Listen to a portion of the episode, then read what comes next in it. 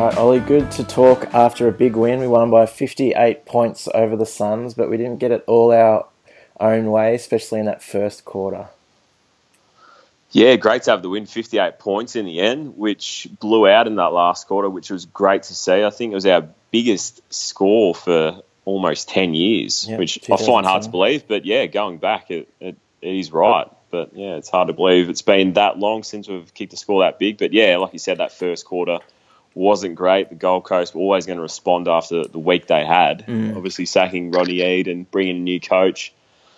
It almost always works. The next week they get fired up. So Mm. they were on at the start. The Suns kicked six goals in the first quarter, and we were just playing pretty lazy sort of footy. There wasn't a lot of intensity there. They were laying tackles everywhere inside forward 50. I think Mm. it was 19 tackles to the Suns to us three at one stage inside 50. So that's a huge discrepancy there. But the pleasing thing about it was, I think maybe last year or even towards the start of the year, if we conceded like that at the start of the game, it probably would have been Would have game over. We Yeah, would have just yeah. absolutely folded.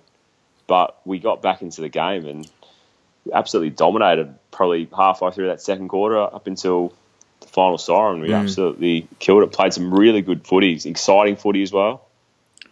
So it was a pretty good game after that stumbly first quarter. Yeah, I felt like even in that first quarter, we probably should have been down more than we were. Like the Suns were just manic in the way that they got the ball moving forward. Their pressure was good, despite having big names out. Um, do you think for us it was a case of a younger side maybe getting ahead of themselves or getting complacent, or do you think the Gold Coast just pure and simple came to play, as you said, with losing their coach Rocket E during the week, and then a few players as well? Yeah, it was probably a bit of both. You'd think Mm. Gold Coast were always going to respond. That that always happens after you, you go without a coach, and they were on. They had a lot of names missing, so it was a scenario for us which didn't bode well. They were missing No. Ablett, they're missing Tom Lynch, Pearce Hanley. There's a few other guys out as well, Rory Thompson, I think. Um, yeah, a lot of their, their key players. So if we didn't win that one, the way we've been playing, Mm. the way the Gold Coast have been playing as well, would have looked really bad for us. But yeah, it was just really pleasing to to be able to respond in the way we did, and it was really led by our leaders. Dayne Beam, so good again. Second Marcus Ashcroft medal for the year. Backed up Mm. his round one performance. It was absolutely sensational. He's kicking goals from everywhere, getting plenty of the ball. And Rockliff as well had a great game. Kicked the three goals. Played a bit of a different role up forward, but looked really dangerous. Yeah, for sure. I think you know you throw in the likes of Dayne Zorko and Lewis Taylor as well. The midfield really hit the scoreboard. We're not relying purely on you know like Eric Hipwood kicking a bag or even the other tools like Walker and Close.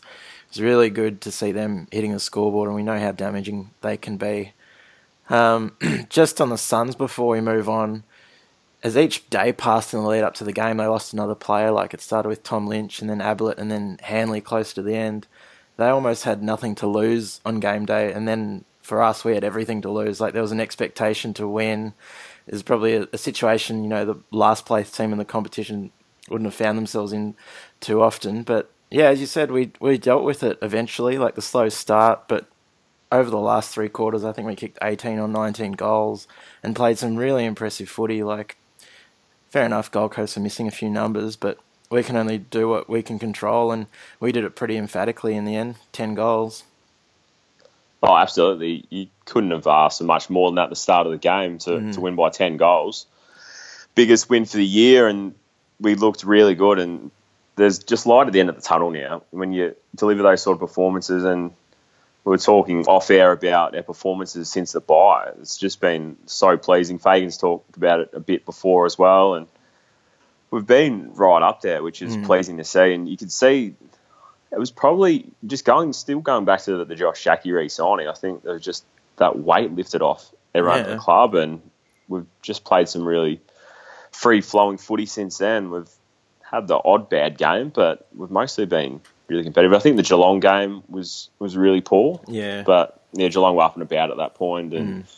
obviously a good side with some great players. But yeah, I think the performances have been been really solid, and there's a lot to, lot of momentum to take into next season now, which we haven't had for a very very long time. Mm, no, the signs are definitely positive, and I think at the back end of some seasons we've had you know, we have finished the season strongly. Like we've avoided the spoon in every year, and there's almost always been that sense of, oh, you know, take some form into next year, but it hasn't really transitioned. Where I think, as you said before, this is the year it feels like we've finally got it right. And you can actually see that the signs are really promising, and we can build on this, and we'll move forward, and hopefully, you know, move away from the, the foot end of the ladder and progress up.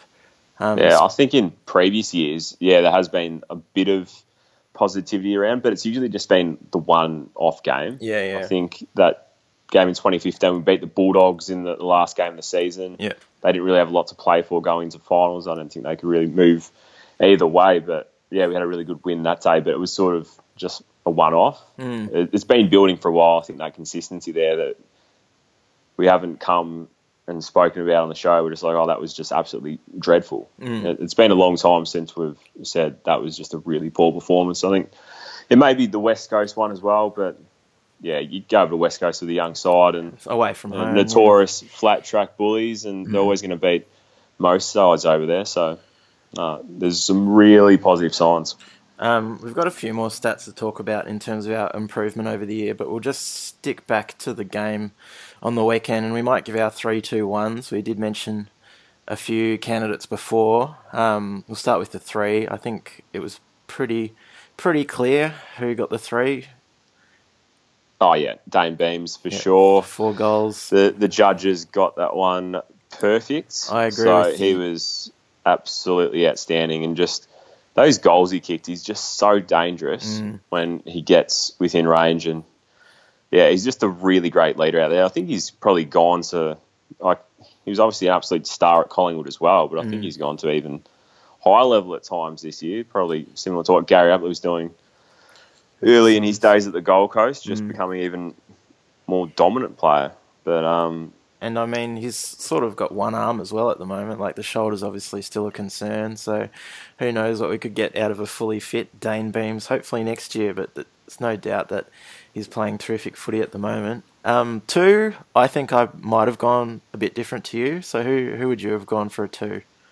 I think probably Lewis Taylor. Oh, okay. He no, I'm on the was- same page. Yep. on the same page. Yeah, no, he was outstanding. Two Mm. goals, and he got to a stage where I was just like, "Wow, he's had a really good game," but it wasn't some of the, the flashy things he'd, he'd always do. But Mm. he just really worked himself into the game well. Finished off with 25 possessions, and yeah, had a really big impact on the game. He's having a really good season as well, Lewis. Like someone that flies under the radar to some extent, but in terms of us as a club and our fans, I think we all know, and we're all proud of how well he's played this year. Like he's been such an, an offensive weapon for us, and involved in almost you know all of our scoring chains. He's just you know not only recaptured the rising star winning form, but gone up above and beyond um, to be a really important player for Yeah. us.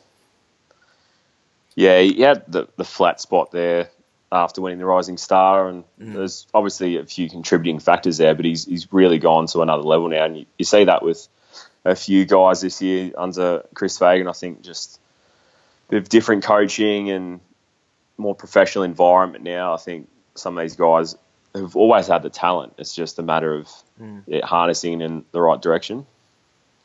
There's definitely a lot of players that you could nominate as improvers under Chris Fagan. We'll move on to our one voter now. Um, I'm tipping we'll be on the same page again for this one. But go ahead. I'm going to go Rockliff. Yeah.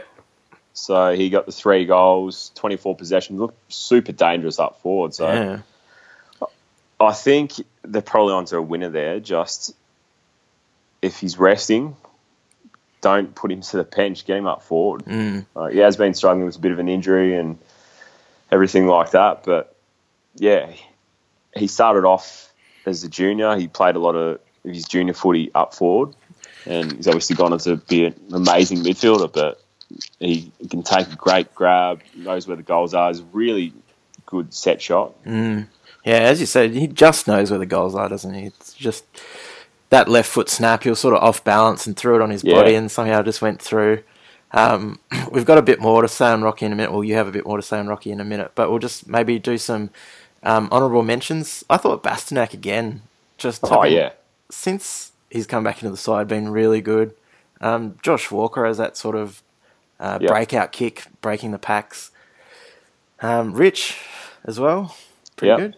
And obviously Harris Andrews is a sort of mainstay in defence was solid again. Yeah, I thought Steph Martin had a really good game. Yeah, sorry, Steph was pretty good too. Um, moving back to Rocky, it was well documented in the game. He wore the two armbands. One represented the loss of his cousin recently. You wrote about that for your paper. Yeah, so in my day job, I'm sports editor at the Shepparton News, and yeah, when Rocky spoke after the game, obviously very emotional and kissed the armband after all of his goals and pointed to the sky. So it, it was a really tough week for him, and yeah, he lost his cousin who grew up around Shepparton, went to school, high school in Shepparton, and Mm. yeah, was a very, very popular person in the community here, but yeah, sadly died in Vietnam. He was travelling around and just yeah, tragic uh, circumstances over there. So yeah, Rocky, incredible to go out there because he was, was distraught after the game when speaking on Fox Footy and Yeah. hard. He posted a picture on Instagram after the game as well. So Mm. yeah, amazing effort to get up and, and play as well as he. So yeah, hearts go out to Rocky and all his family. His family, yeah, for sure. I think one of the things that you know emphasised how close to home it was is I think they're the same age. His Yeah, cousin. he, was 27. Mm. Yeah. Mm, So Not- yeah, it's sad. not Very good, sad. But Rockliff obviously did his family proud with a great game in the Q Clash. Um, moving on from that, we thought we'd talk about. There's a few stats flying around that sort of emphasise our improvement, not only this year but as the year's gone on as well. Like a good example of that is the quarters one stat. Last year we finished with 17 quarter victories for the season. This year, with two games to go, we're already up to 26. So huge signs of improvement there. The Massive. Other, the others, pure and simple, is just the double up games that we've had this year. You can see from the first time we played a team to the second that there's been visible improvement. Um, obviously, round one, we beat the Suns by a point. Then we won by 58 on the weekend. Essendon we lost by 27 the first time, and then we beat them by eight points. Port we lost by 83 at the Gabba, then lost by 40 in Adelaide. The Bullies we lost by 32 in Victoria, and then lost by 14 at the Gabba. Richmond lost by 52 at home, and then only by 31 away. So just out of that sample size, yeah, you can see the team's obviously improving on the run and throughout the year, and definitely pleasing signs for us fans. Oh, really pleasing signs, and yeah, it's good that the stats can actually back up what we've seen and what we've we've thought Mm. because yeah, there was a period there where I think we we would have gone what nine, ten games without a win, Mm. something along those lines. So it was looking pretty grim for a while, and there was all that speculation around Schache. Will he stay? Will he go? Everyone was think everyone outside the club thought he would go. Yeah, and one of the main And- narratives about us was, you know, priority pick, and it was like, you know, Yeah. round nine or ten when we were talking about that. So, um, definitely been an impressive second half of the season. The Oh, it has, and we're a huge possibility to avoid the spoon now. yeah, well, So well we've got North Melbourne in the, the last game, and if uh, North Melbourne don't win this coming weekend, that's the the game probably, Mm. unless we beat Melbourne as well. Um, yeah, that's the, the game that could decide the spoon. yeah, it's an interesting one. We have the same amount of victories as Carlton and North, so there's a bit of a three-way race for the spoon. Um, it's funny that it could come down to that game, the last game of the season, but um, Yeah, Yeah, I think I'm pretty confident that we should avoid that one. I think Carlton play Hawthorn and Sydney, so their percentage even as well could take a bit of a battering. absolutely. And then yeah, north of they've got St Kilda I think this weekend, and then us next weekend. So get to the Gabba for that last game could be a cracker. The other one that you sort of touched on, the other stat, sorry, that you touched on earlier was our record since the bye. So the ladder since round 12 would have us 13th overall, and that's above Collingwood, Gold Coast, Carlton, Freo, and North. And the most interesting thing about the ladder since that time is our points per game would actually be fourth overall in the entire AFL, which shows that. And you know we're not working with a huge amount of inside fifties, but when we get it in there, we know how to kick a score.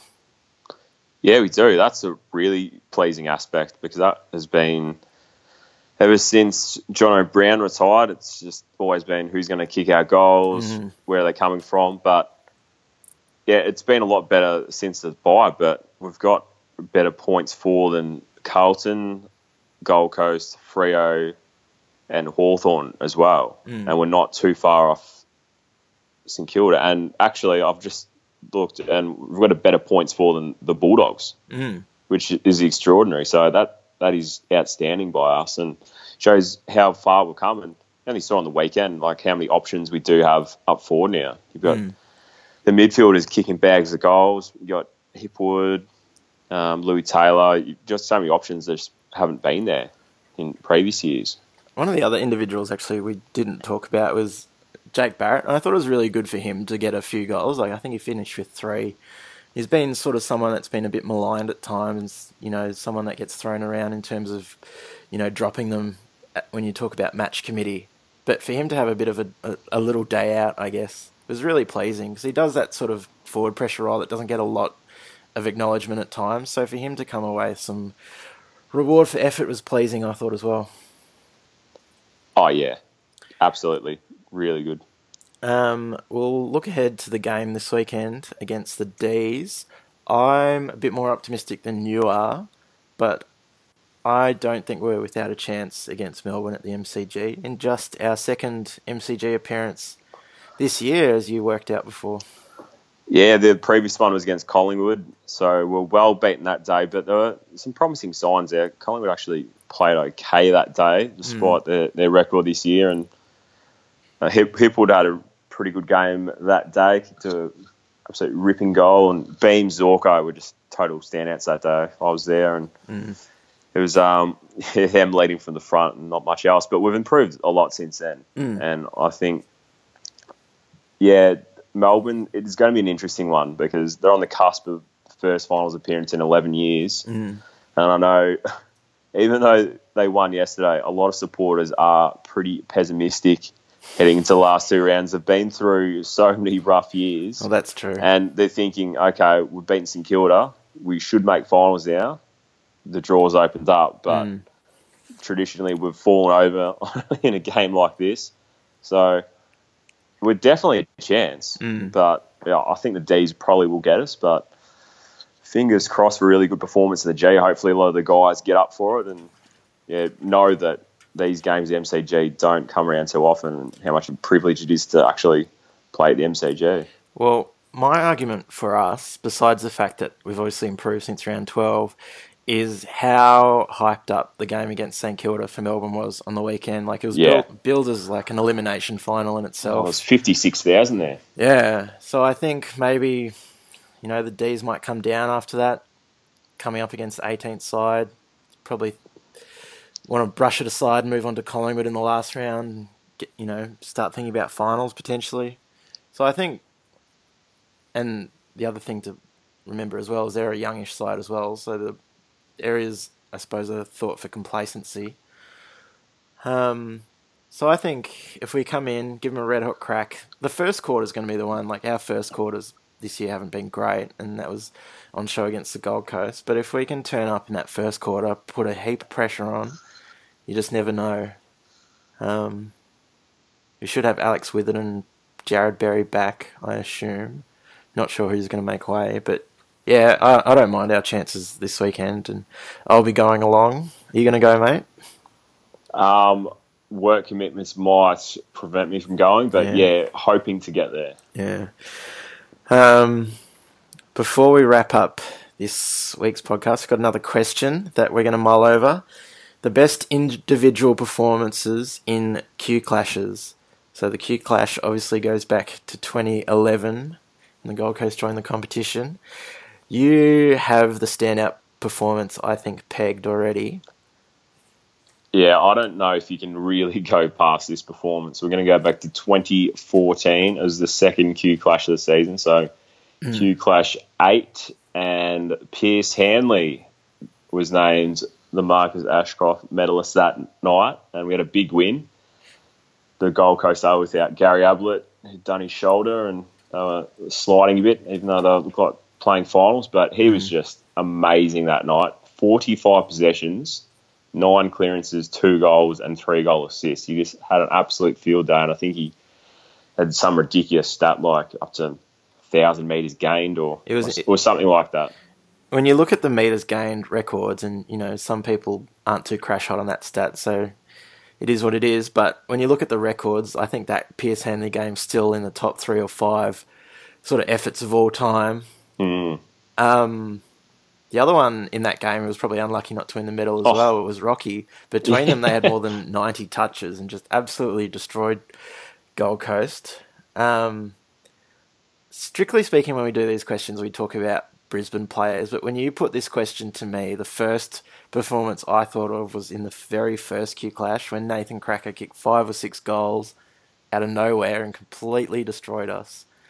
Wasn't I don't recall that. I've completely blocked that out of my mind. I, I don't even know that exists. So It no, but that was that was incredible that night, and It was a game Absolute- that we were supposed to win handsomely. You know, Gold Coast obviously in the first year in the competition and getting belted left, right, and centre.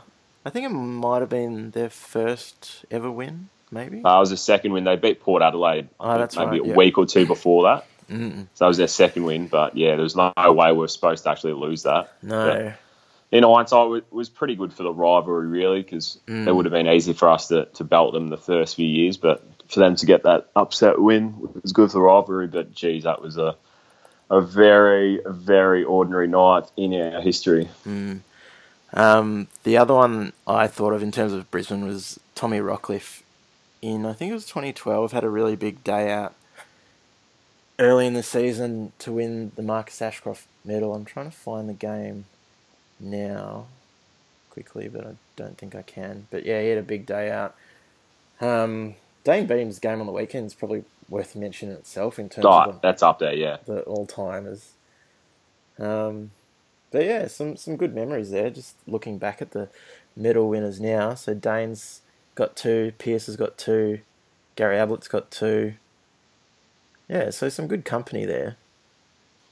Yeah, absolutely. And going back, uh, yeah, Gary Ablett had some some ripping games, and Mm, probably it's not going to be considered right up there. But Eric Hipwood last year, just in terms of just announcing himself as a, future Yeah. star, that second one, I don't know the first one, but yeah, it was the game on the Gold Coast that Metricon. He, he really mm, came along and just showed just how much of a star he's going to be. So Yeah. that was that was really exciting, even though we, we lost pretty well that day. But Mm. yeah, he was he was superb.